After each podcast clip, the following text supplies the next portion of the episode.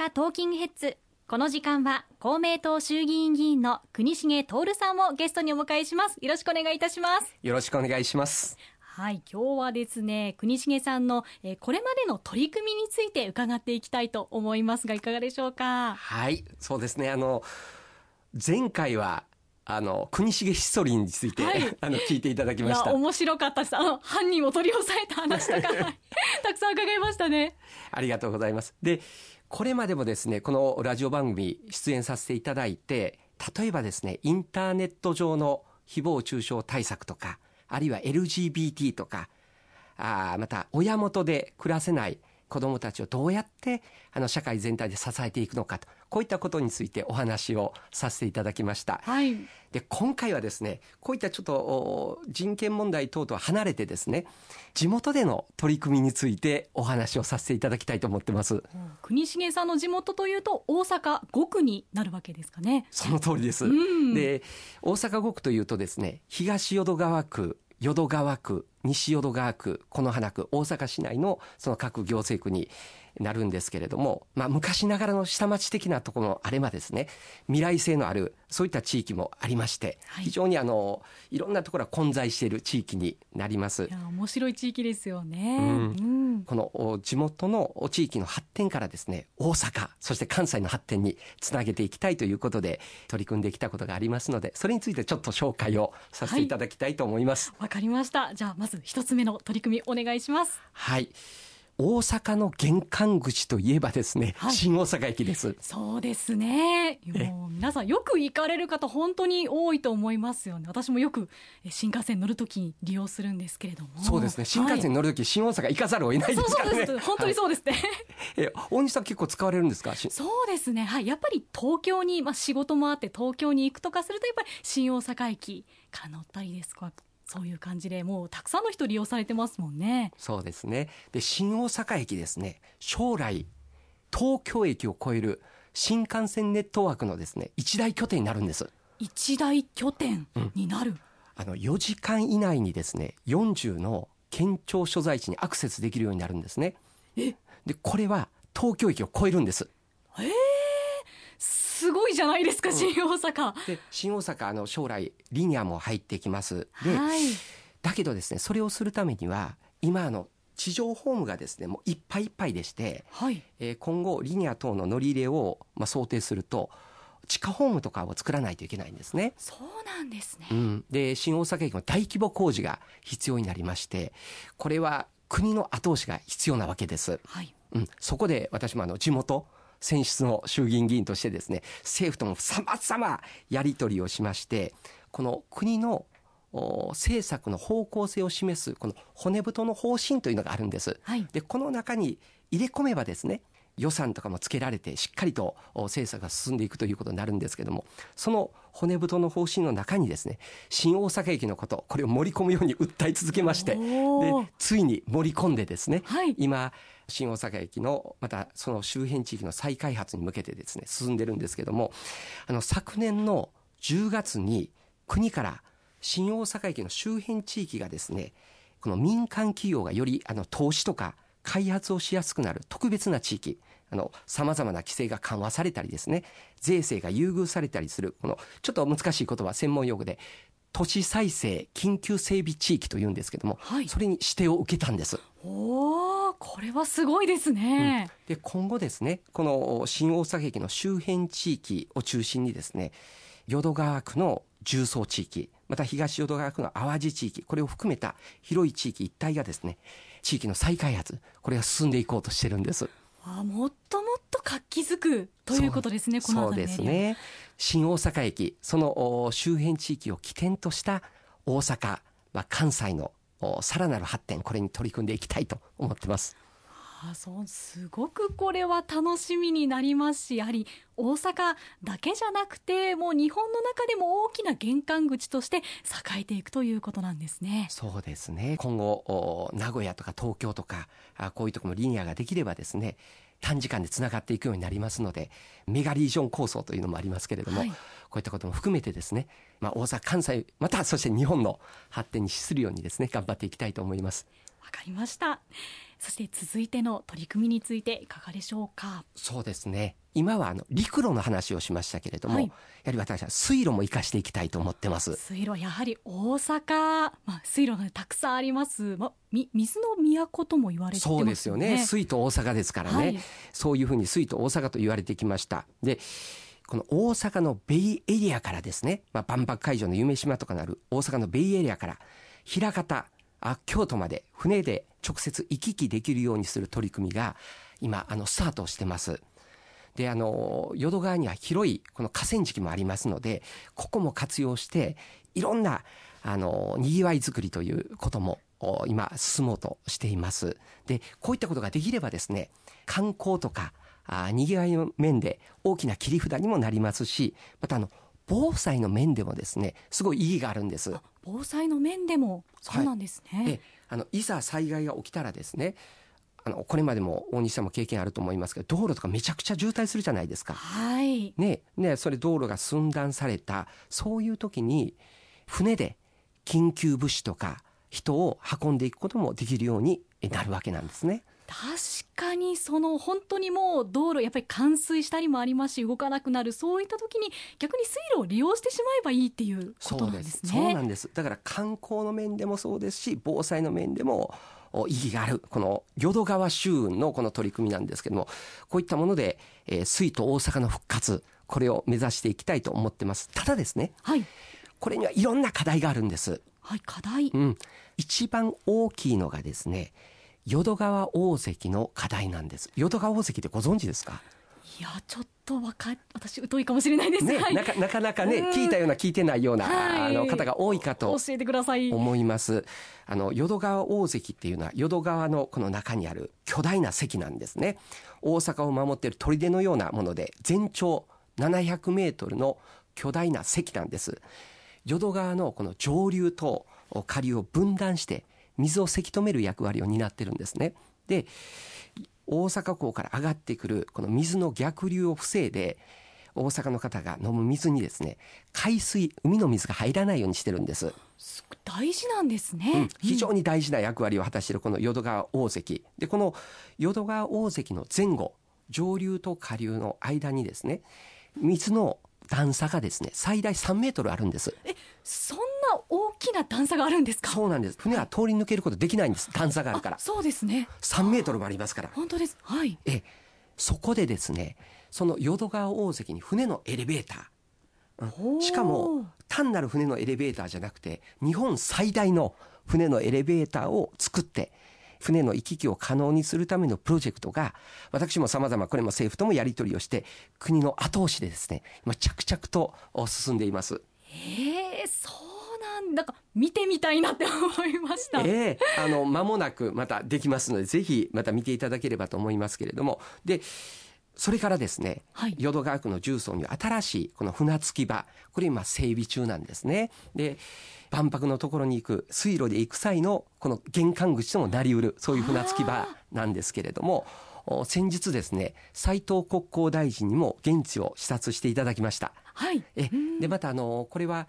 単に大阪だけの取り組みじゃなくてですね国としてもしっかりと淀川一級河川で国が管理してますので国としてもしっかりとした応援をお願いしたいとということで斉藤大臣に念押しをしましたので。ありがとうございます、はい、国との連携をですね引き続き確かなものにしてですね淀川のさらなる活用を通じて大阪関西の発展に水路も生かしてつなげていきたいと思ってます。わかりました。そしてでは続いての取り組みについてお願いします。はい新大阪駅またその周辺地域あるいはこの淀川周運を生かした、えー、水と大阪の復活というような、まあ、大阪関西の発展についての話をさせていただきました。ただですね大西さんこれ災害が起きたら街はめちゃくちゃなりますよね。そうですよね、うん、でまたあの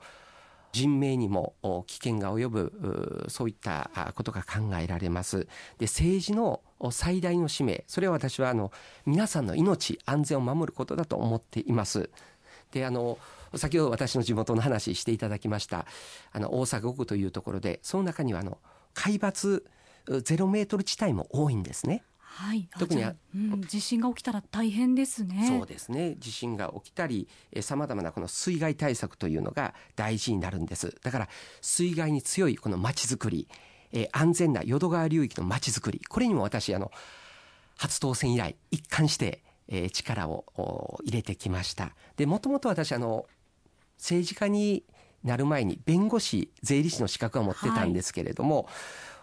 数年前に防災士の資格も取りました。またまた資格を。あの、すごいですね。なんとなく3つあった方がボロがいいですよね。はいえー、そういうもん、なすごいですなんか芸人の方がラーメン、つけ麺、僕イケメンとか言いますけど、あの、はい、えー、弁護士、税理士、防災士と。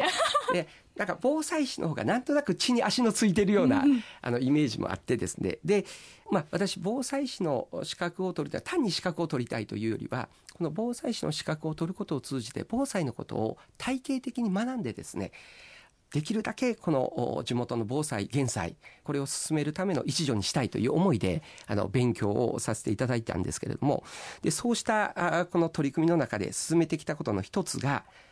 阪神難波線の淀川橋梁の架け替え工事なんです。で、ちょっとこれもピンとくる人と来ないと。すいません。はい。で、どういう感じか、すいません、お願いします。ね。鉄道マニアの中ではですね、結構有名な、あの、橋なんですけども、阪神難波線の淀川橋梁と言いまして、西淀川区の福駅と此花区の電報駅を結ぶ橋なんですね。で、ちなみにちょっと脱線しますけども、はい、電報っていうのは、あの、恵方巻き発祥の地とも言われています。えー、あの、節分の時のですね。はい。毎年食べます、私は。そうそうそうそう。あの、一説にはそういう説もあります。で、あの、この阪神難波線淀川橋梁というのは、堤防よりも低い、あの、水面すれすれの橋として有名なんですね。そうなんですね。えー、これ見たらびっくりすると思います。えー、そんなにスレスレなんですか？スレスレなんです。だから、あの、ここを写真に写しに来られる方も結構いらっしゃいます。結構全国的にも有名、ね、有名な橋ですね。はい。あの、しかもですね、100年前に作られた橋なんですね。100年前に？え、だから、あの、作り方、工法が昔のものでですね、あの、橋を、橋っていうのはそれを支える柱があるじゃないですか。はい。橋脚って言うんですけども、その橋を支える柱、橋脚がめちゃくちゃ多いんです。おいっぱい橋脚が、うん、今の橋というのはそれが少ないんです。すごく多くて。でいざ災害が起きた時洪水の時にその橋脚にですね瓦礫とか流木が引っかかって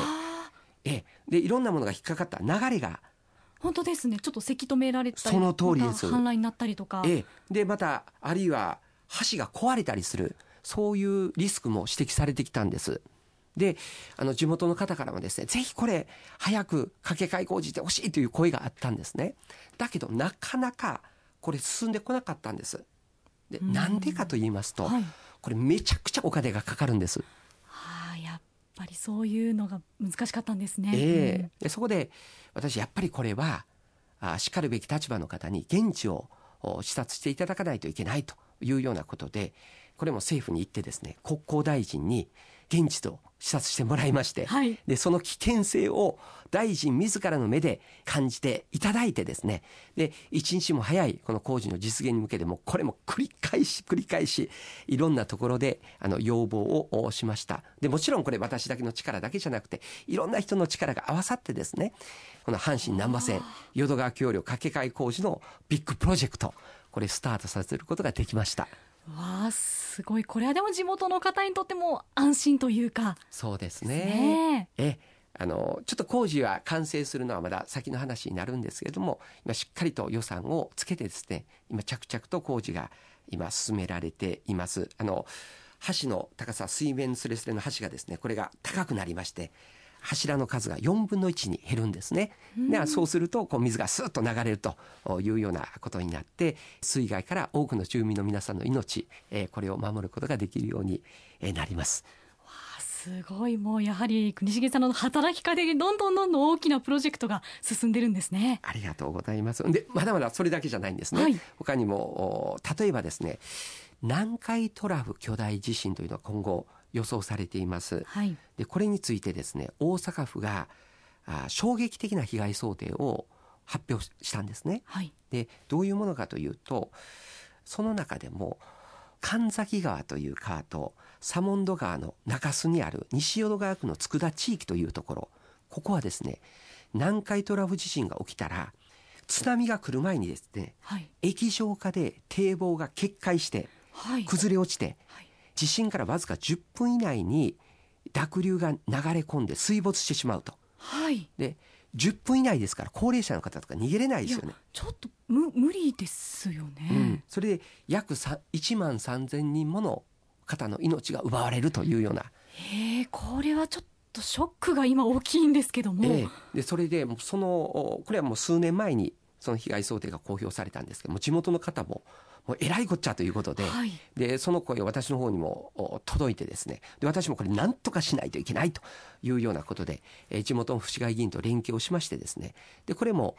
当時政府の方に行きまして大臣とも直談判をしてこれは命がかかった問題なんですということで一日も早くあの堤防工事をやるべきだというふうに言いまして予算の確保を強く訴えましたでその結果ですねすでに2019年にその堤防耐震化工事が完了しまして1万3000人の方の命を救う工事ができたというわけなんです。もう完了してわこれはすごい本当に地震いつ起こるかも分かりませんからこの工事本当に大きなものになりましたね。はい最後になりますがいわゆるお一人様支援についても尽力しようとしてるんですよね。はいその通りなんでよくご存知です。ね、はい、え独身世帯単身世帯いわゆるお一人様の支援これをしていきたいと思ってます。今あの国会閉会中でしてですね私も地元ずっと歩いてえー、皆様が何を求めているのか何を望んでいるのかっていうような現場の声をお伺いしてるんですけどもそういった中でですねいわゆるお一人様の皆様から子育て支援。これが大事なのはよくわかるよと。今少子化だしやっていかないといけないのはよくわかると。だけど私たちには何があるのと。でこういう自分たち結婚してない、えー、自分たちはなんか取られるばっかじゃないのと。い。うようなあの声も伺うこともあります。でまだあの結婚されていない方。で結婚したかったけれどもさまざまな事情でできなかった方。また、えもう結婚しないと決めた方あるいは結婚したんだけれども、離婚された方とか死別された方とかいろんなお一人様という方たちがいらっしゃいます。まあ、言われてみればですね政治というのはなかなかそういったところに光を当ててこなかったんじゃないかというふうに思います。で、そこをですね、ぜひ、あの、光を当てていきたいと。あの、どんなお一人様であっても、どんな方であっても誰もがこの安心して暮らしていけるような社会にしていきたいというふうに思ってます。で、私、あの、そういう中でいろんな方にから話聞く中でですねちょっと驚いた方があったんです、はいまあ、ある40代の女性の方から話を聞きましてで自分はまあ、仕事もしてる。もう正社員なんです。で、勤務年数も長い。一定の収入もある。でも、あの、引っ越しをして、マンションを借りようとしたら、大家さんから断られたと。え、な、な、なんででしょうか？うん。あの、なんでかということもあれなんですけども、それが何件も続いたということなんですね。で、その理由、別にそれは明らかにされないんですけれども、やはりこの、独身の女性の方、で、その方が、先輩で独身の方に聞いたらしいんですね。はい、そうするとあのその方曰くですね賃貸契約とかですねその賃貸契約の更新というのは中年独身女性。これままあることだよと。いうふうに。聞いてだから自分は家を購入したというようなことの話を聞いたらしいんですね。で私あの今まで住まいが借りにくいというのはよくあの高齢者単身の高齢者でお亡くなりになった場合にあの残った遺留品をどうするのかという問題等があったりしてですね、えー、大家がさんがあ貸すのを渋るとかあるいは、はい、あ障害の方に対して貸すのを貸し渋るとかいうようなことはあの聞いたことがあったんですけれどもそういった40代の女性の方に対して、まあ、これは地域にもよるんでしょうけれども賃貸契約がしづらいまた更新契約が難しい場合があるというのを聞いて驚きまして、はい、えでそういったまだまだあ私どもが把握しきれていない現場の実態課題というのがあるんだなということを再認識をしました。でそこでですね私今あの青年委員会の委員長を公明党の中でしておりましてですね若者支援これについては取り組んできたんですけれどもちょっとこれからこのお一人様についても、まずは現場の実態、課題というのを的確に把握をしてですね、そしてその上でどういったことができるのか、これについてしっかり考えていきたいと思ってます。で、前もあの、全国の青年委員会の青年議員が集まる会合を開きましてですね、それぞれの全国津々浦々、様々なところでのこのお一人様のこの実態課題をみんながそれぞれ掴んでですね、情報を集約して取り組んでいこうというような会合も行いましたので、しっかりとこれからこういった分野にも取り組んでいきたいと思ってます。わかりました。いやもう今日は国重さんのいろいろな取り組みについてご紹介いただきました。えー、この時間公明党衆議院議員の国重徹さんにお話を伺いました。ありがとうございました。ありがとうございました。